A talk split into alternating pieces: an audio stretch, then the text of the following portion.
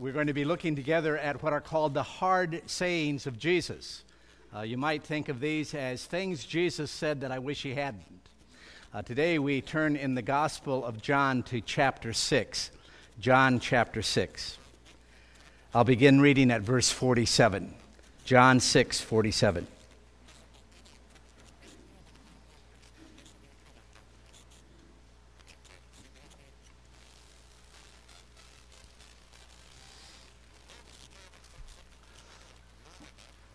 Give this your careful attention.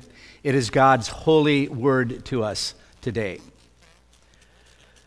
Jesus said, I tell you the truth. He who believes has everlasting life. I am the bread of life. Your forefathers ate manna in the desert, yet they died. But here is the bread that comes down from heaven, which a man may eat and not die. I am the living bread that came down from heaven. If anyone eats of this bread, he will live forever. The bread is my flesh, which I will give for the life of the world. Then the Jews began to argue sharply among themselves, how can this man give us his flesh to eat?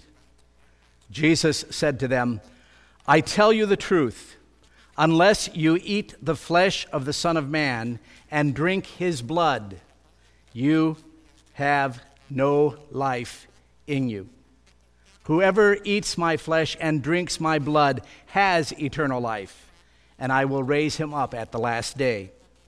For my flesh is real food, and my blood is real drink. Whoever eats my flesh and drinks my blood remains in me, and I in him. Just as the living Father sent me, and I live because of the Father, so the one who feeds on me will live because of me. This is the bread that came down from heaven. Your forefathers ate manna and died, but he who feeds on this bread will live forever. He said this while teaching in the synagogue in Capernaum. On hearing it, many of his disciples said, this is a hard teaching. Who can accept it? May God bless this, his word, to our understanding and application. Let us pray.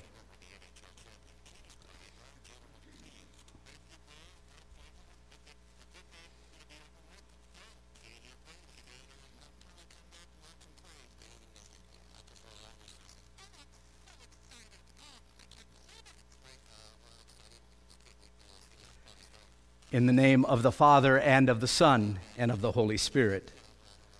Amen. Jesus was always saying things we wish he'd never said. For example, he said, if anyone comes to me and does not hate his father and mother, his wife and children, his brothers and sisters, yes, even his own life, he cannot be my disciple. Jesus said, do not suppose that I have come to bring peace to the earth.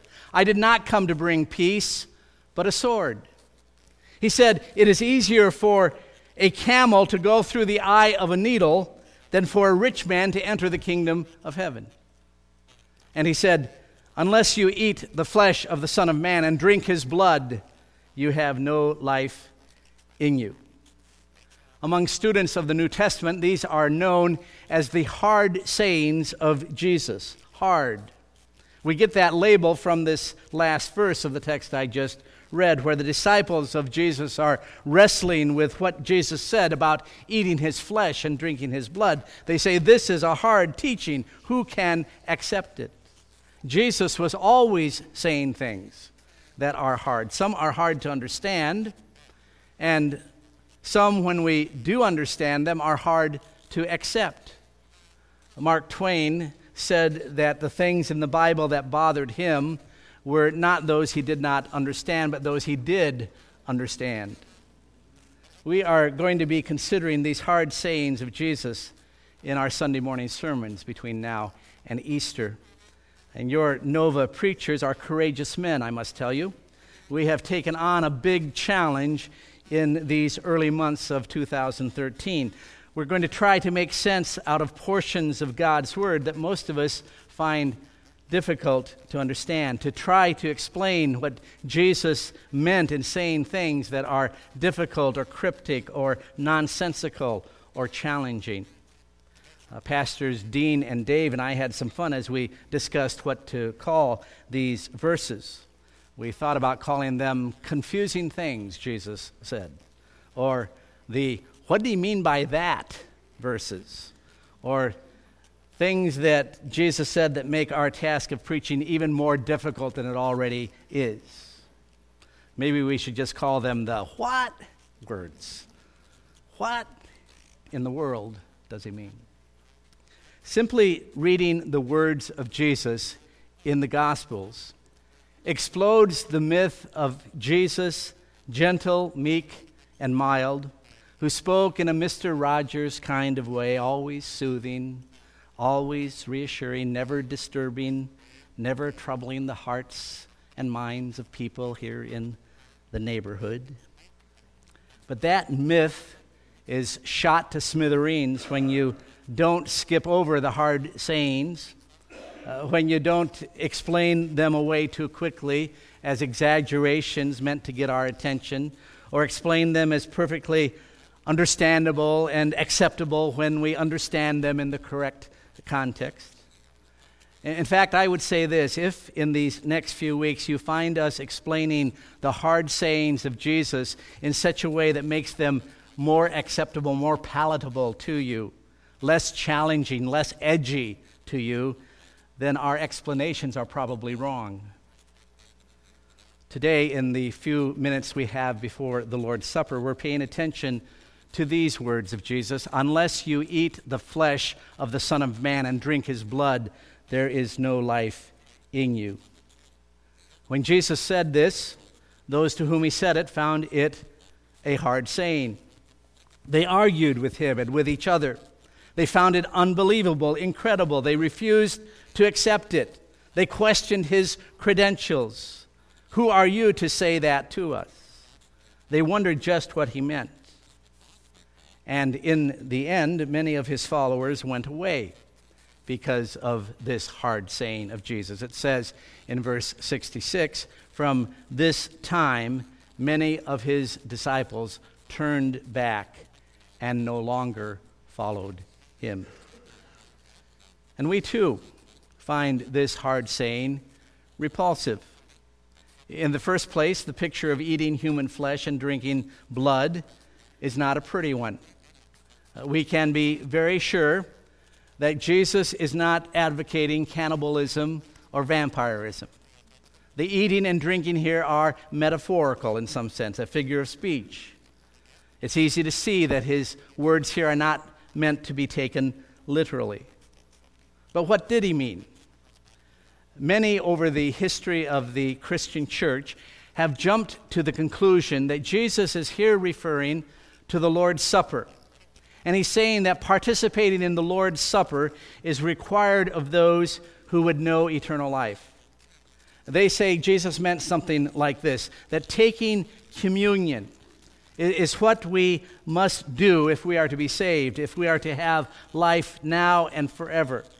That eating this bread and drinking from this cup are not optional, but they're essential. That the Lord's Supper is God's chosen means of conveying everlasting life to us.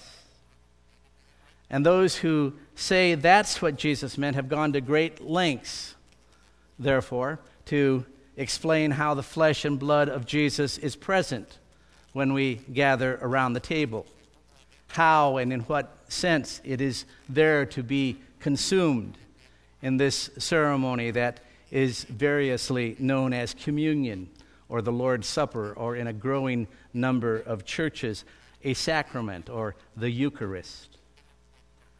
The problem with this traditional historic understanding of these words of Jesus, of course, is that if this is true, then salvation or eternal life is acquired or attained or achieved or earned by doing something. But the whole testimony of Scripture is that salvation is not earned. It is simply received, God gives it freely to all who believe. We've just encountered that great truth of God's grace in the Christmas season just past. To all who receive him, who believe in his name, he gives the right, the power to become children of God. Children born not of natural descent or of human decision or a husband's will. You see, not born out of any human initiative, but born of God. That's from the first few verses of John's Gospel, the prologue. It seems to me that's an appropriate place to go in trying to understand what Jesus is saying here in the 6th chapter of the gospel, the same gospel, when he says eating and drinking his blood is the means by which we have life. So what did Jesus mean when he said this? Unless you eat the flesh of the Son of Man and drink his blood, you have no life in you. He meant apart from receiving me, apart from believing me, there is no life. You are dead. Just the day before he said this, Jesus had fed more than 5,000 people on a hillside in Galilee. He had fed them miraculously with a few loaves and fish. And just the previous evening, he had walked across the Sea of Galilee and arrived in Capernaum with the 12 disciples. And the crowd that he had fed on the hillside over by Tiberias had gone now to Capernaum in search of him. They were Jesus' adoring fans at this point in the gospel story. They were desperate to be with him, ready to make him their king because he was able to do such things as multiply 5 loaves and 2 fish to feed a multitude.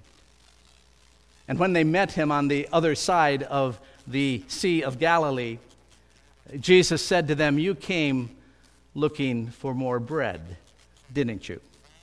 You sailed all the way across the lake to get it." But you need to know that bread spoils. It goes stale.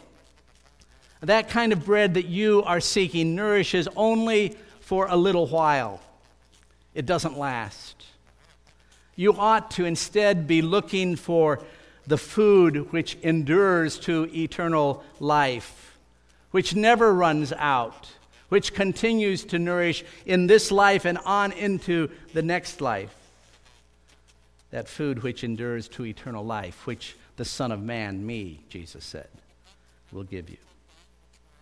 And then he proceeds to tell them and to tell us that not only is he the giver of this life-giving bread, he himself is the bread.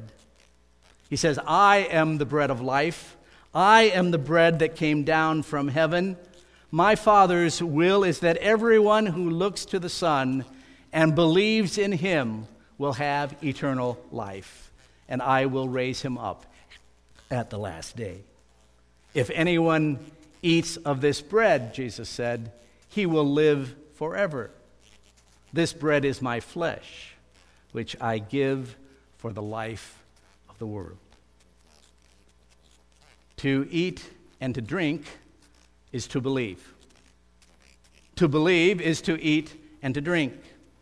Jesus promises eternal life to those who believe in him, who put their full confidence in the flesh and blood sacrifice of Jesus for their sins, the sins of the world. The Lamb of God's body broken and his blood spilled, paying in full the penalty for our sin. Believing is how we eat Jesus' flesh and drink his blood. And that's why Jesus gave us the Lord's Supper, why he instituted it in the first place.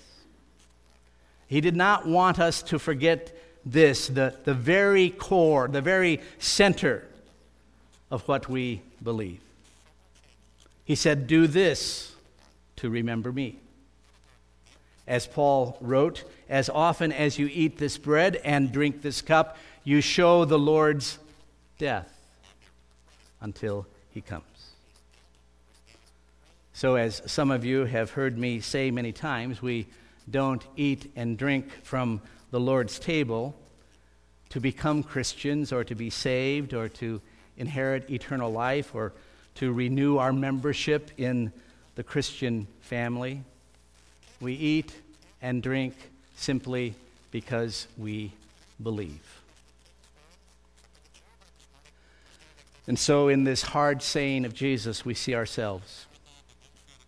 Like all people, we are hungry and thirsty, running around and rowing hard and sailing against the wind to get across great distances to find food and drink that satisfies.